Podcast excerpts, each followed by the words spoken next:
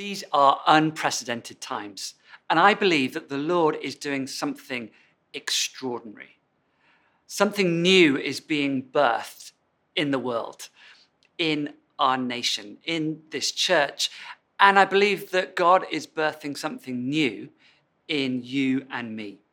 And I think it's significant that today is Pentecost. Pentecost is one of uh, three festivals in the Christian calendar. There's Christmas, when we celebrate that God came as one of us, born as the baby Jesus. Then there's Easter, when we remember that Jesus died on the cross for each and every one of us to take our sin upon himself so that we're free, forgiven, and have eternal life. And then, with that barrier of sin removed between us and God, we remember Pentecost, when God poured out his presence upon each and every one of us by his Holy Spirit. And when we look at that first Pentecost in the Bible, Acts chapter 2, we see that the impact of the outpouring of the Spirit upon the church was immediate and immense. So, firstly, it impacted the disciples, those first believers. Think of Peter. Peter is the one who had denied Jesus, even though he said he wouldn't. And uh, he was afraid, hiding in a room with the other disciples. And then when the Spirit is poured out, Peter and the disciples are transformed. They go out, they're bold, they're confident, they know what they need to do, and they begin to change the world.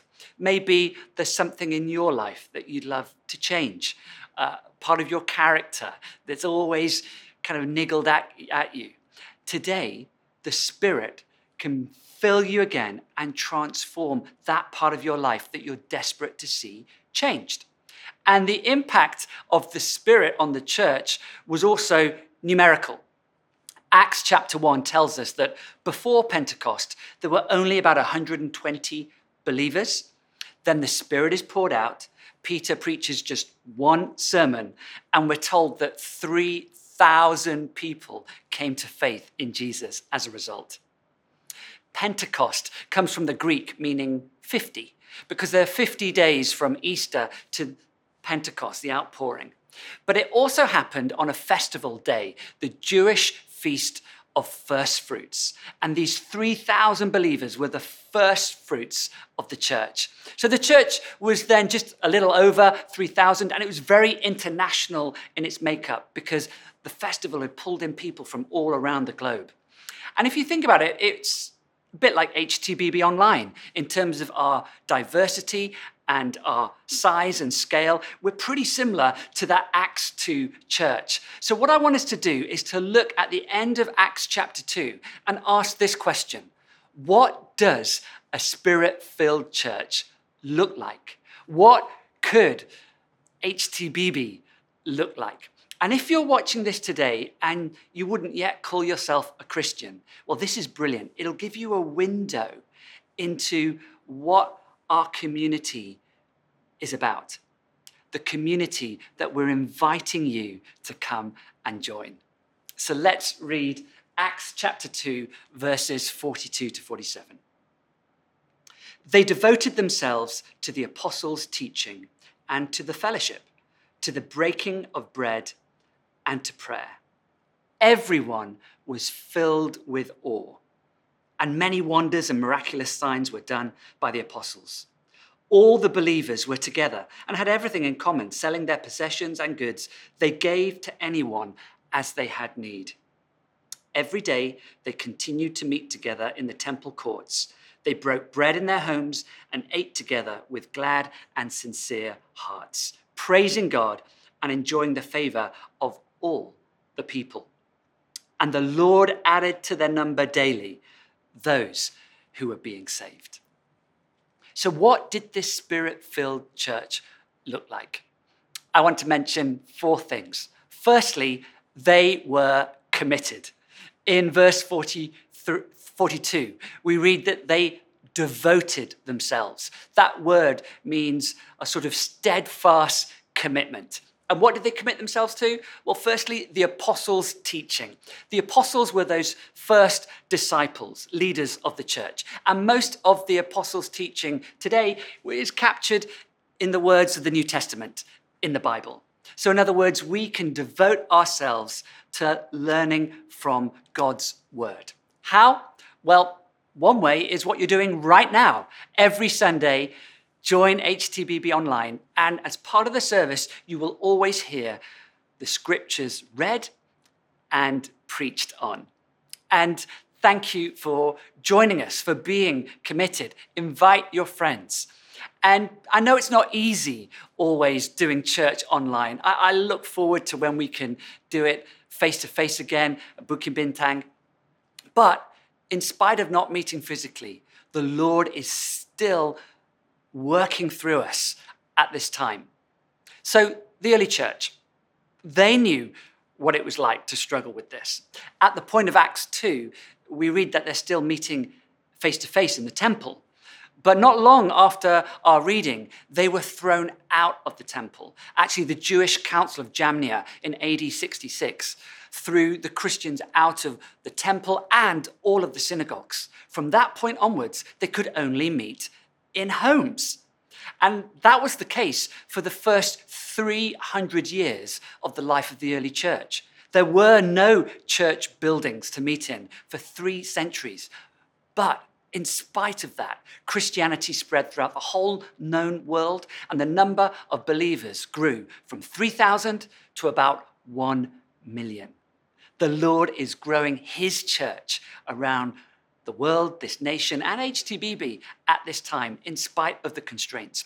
And as the restrictions ease a little, uh, you know, you may want to begin to meet with family or, or even members of your Connect group or friends to watch HTBB online on a Sunday. So we can devote ourselves to the apostles' teaching through church online, but also importantly, try reading the Bible for yourself every day.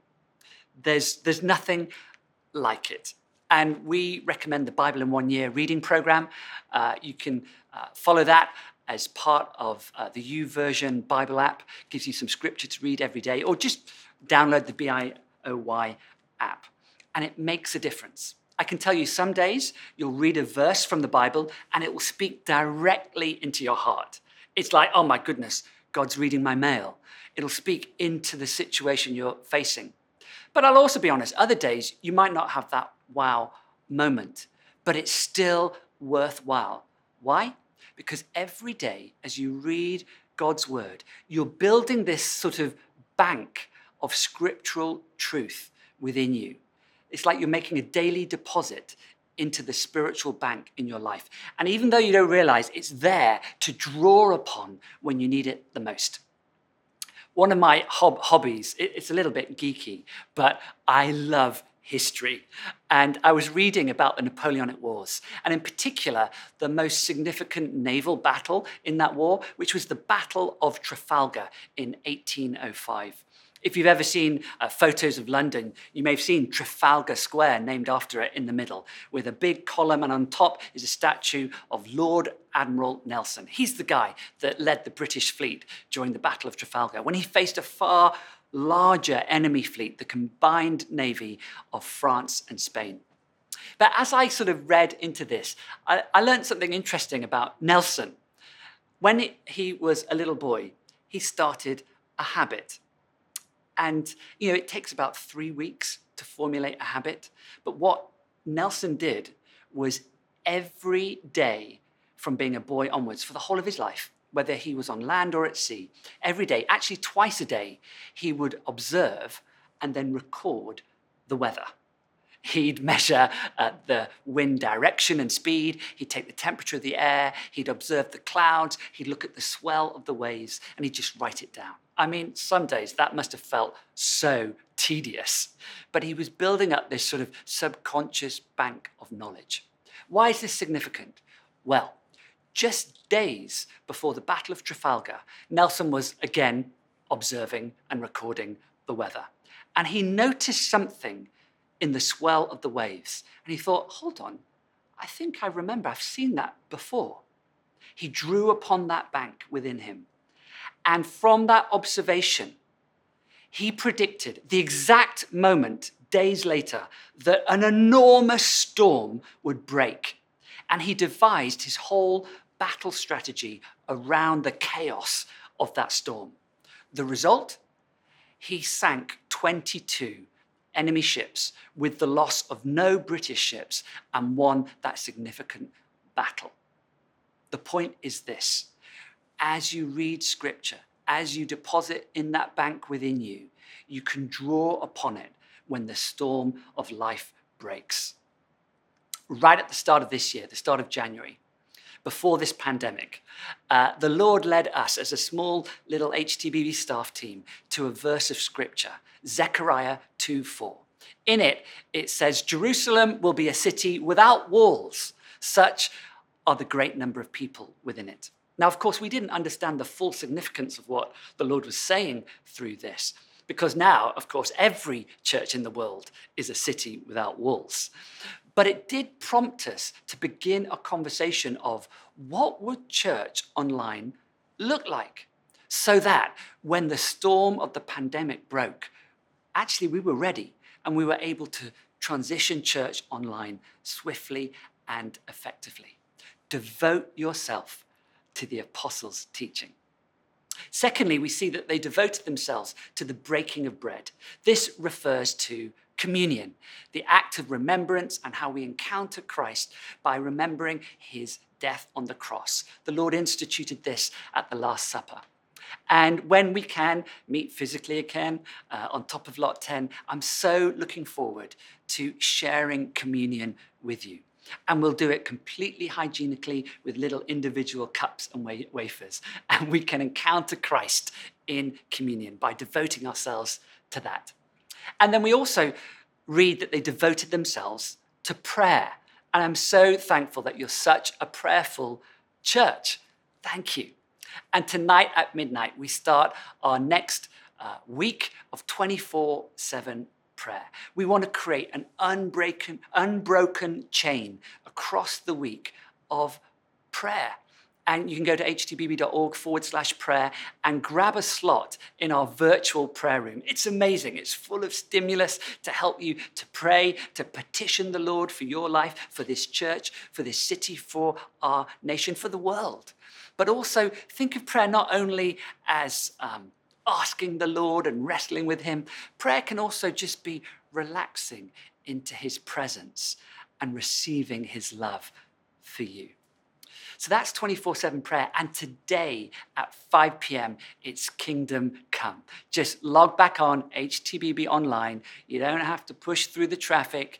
And uh, we're going to pray together and have an extended time of worship. Worship and prayer mingled together. And as we devote ourselves to this, I believe we're going to see His kingdom come in our lives, in this church, and in our wonderful nation. So a spirit filled church is committed. They also committed themselves to fellowship. And that leads to our second point. A spirit filled church has genuine community. Let's think about it. The Holy Spirit is part of the Trinity. God is one, He is one essence, but He's also three persons God the Father, God the Son, and God the Holy Spirit. They call that the the Trinity. And in the Godhead, there is perfect community. And when the Spirit comes and fills us, touches our lives, we are then meant to reflect that perfect community here on earth. The New Testament word for this is koinonia. It means fellowship, a sort of genuine, authentic depth of friendship and connection between us. And I'd love to encourage you, if you've not yet joined a Connect group, do join a midweek Connect group, a smaller group where you can know that sort of fellowship. At the moment, our Connect groups meet online, but with time, they may begin to open up again a bit in homes. But either way, physical or online, it is a place of connection. And as we heard from Will, having um, things in place that help our emotional health at this time is so important, and community is one of them. Now, you might be somebody that thinks, actually, do you know what? I'm pretty resilient. I'm okay. I don't need that sort of community around me uh, to make my life go okay, and I feel fine. Maybe that's true, but I'd love to flip it round the other way and say this maybe you don't need the community of that Connect group, but maybe they need you. Maybe they need your friendship, your love, and your support. And remember, it's not about community for community's sake, it's all about people and loving people. The German priest, uh, Dietrich Bonhoeffer, who was executed for his stance against the Nazi regime during World War II, he said these amazing words. He said, The person who is in love with their vision of community will destroy it. But the person who loves people around them will create community everywhere they go. We are people. And when the Spirit comes upon you, what happens is the Spirit makes you and I know that we are loved by God, that we are His children, and that gives a, an inner security and then from that place of security, what happens is we can be undefended, we can be open, we can be transparent. We know who we are, we know where we're going, we've got nothing to lose, and therefore everything to give. And that helps genuine connection.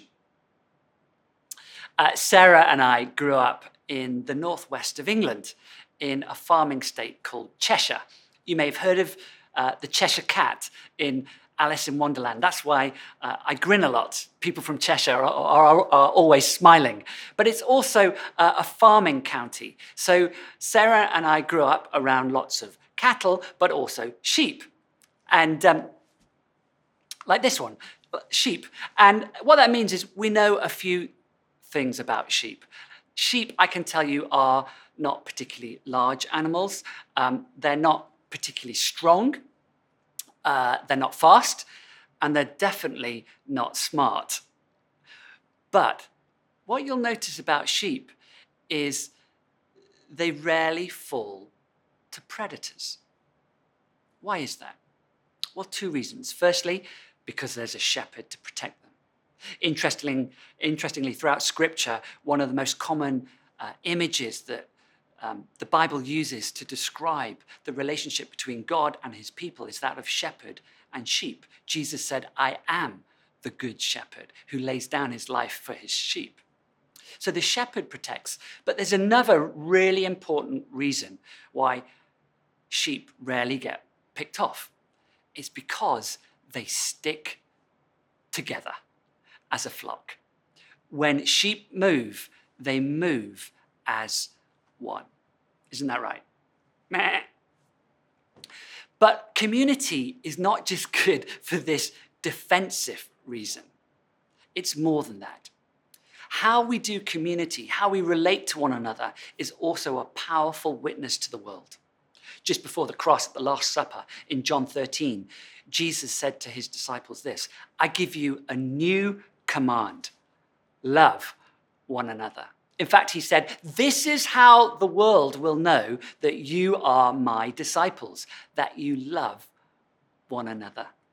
And you know what? It's amazing when there's unity in the church. It's so powerful what it says to the world. But also, it's important to have this level of unity and fellowship between churches. That's why we, we love Alpha. So many different parts of the body of Christ right across Asia are using this tool. But also, it's why it was such a privilege for HTBB to be part of the steering group that helped pull together the Malaysia Blessing video.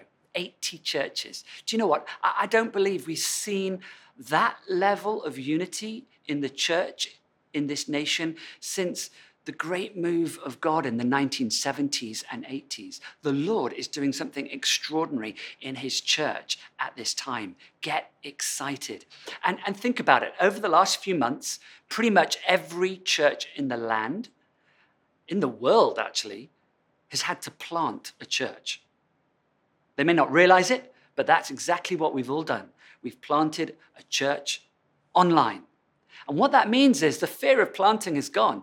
We, we, we know it, how to do it. And I believe that as the, even as the restrictions ease, by his spirit, he's going to inspire churches right across the country to think, wow, let's begin planting and seeing his kingdom come and the church grow. But it only happens when we stick together. So, a church filled with the Spirit is committed, it has genuine community. Thirdly, it's one in which everyone contributes. I was thinking about how uh, in Scripture we're, we're, we're told that the Spirit gives us gifts to use and minister. You find lists of the gifts of the Spirit in 1 Corinthians 12 and in Romans 12.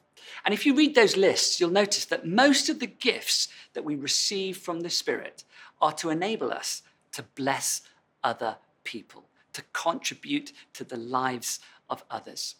And this is also true practically. In verse 45, we're told that they gave to anyone as they had need.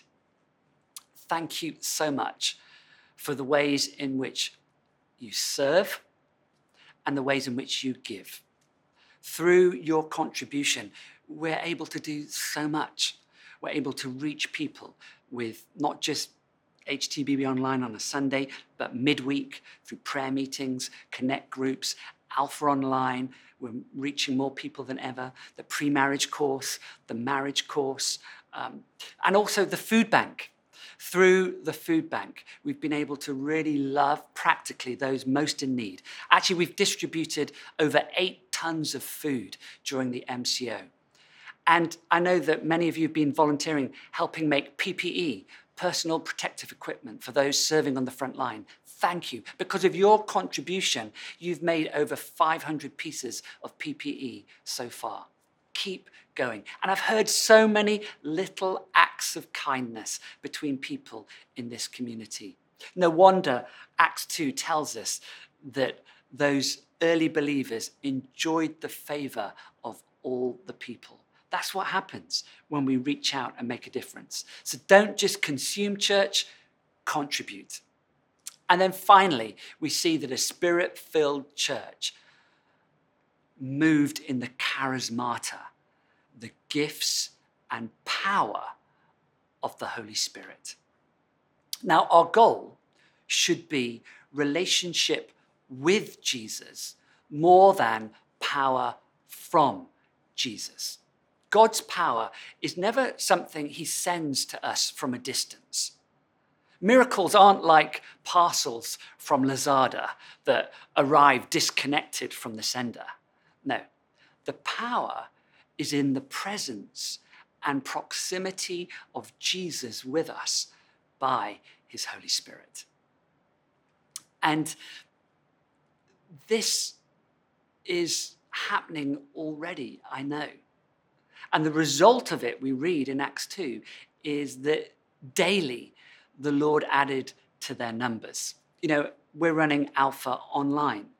I can tell you, it works. So many people are encountering Jesus through doing Alpha online and, and having their lives transformed. I um, heard just this week that 20 people recently came to faith in Jesus through our Mandarin congregation. And um, they were able to pray for one woman who has given me permission to share her story. She, um, from being a tiny girl, had a, a, problem in the curvature of her spine at the top of her, of her back. And um, some members prayed for her in the power of the Spirit, in the name of Jesus, consistently over two weeks. And now she is straight. She's been healed. They sent me photos. It's amazing. And this is what happens when we invite the power of God to move through us by inviting the presence of Jesus by his Spirit into our lives. The Lord is doing something extraordinary at this challenging moment in history. Do not take a step back. Together, let's push in to his presence and we can play our part in the evangelization of the nations, the revitalization of the church, and the transformation of society. In Jesus' name, amen. What we're going to do now is ask the Spirit to come and fill us, just as He did those first believers on that first day of Pentecost. So you might want to put your hands in front of you right now. They're empty because we, we bring nothing to this, but it says to the Lord, We're willing to receive all that you have. And then in your heart, just pray this Come, Holy Spirit. God, would you fill me with your presence, your love, and your power?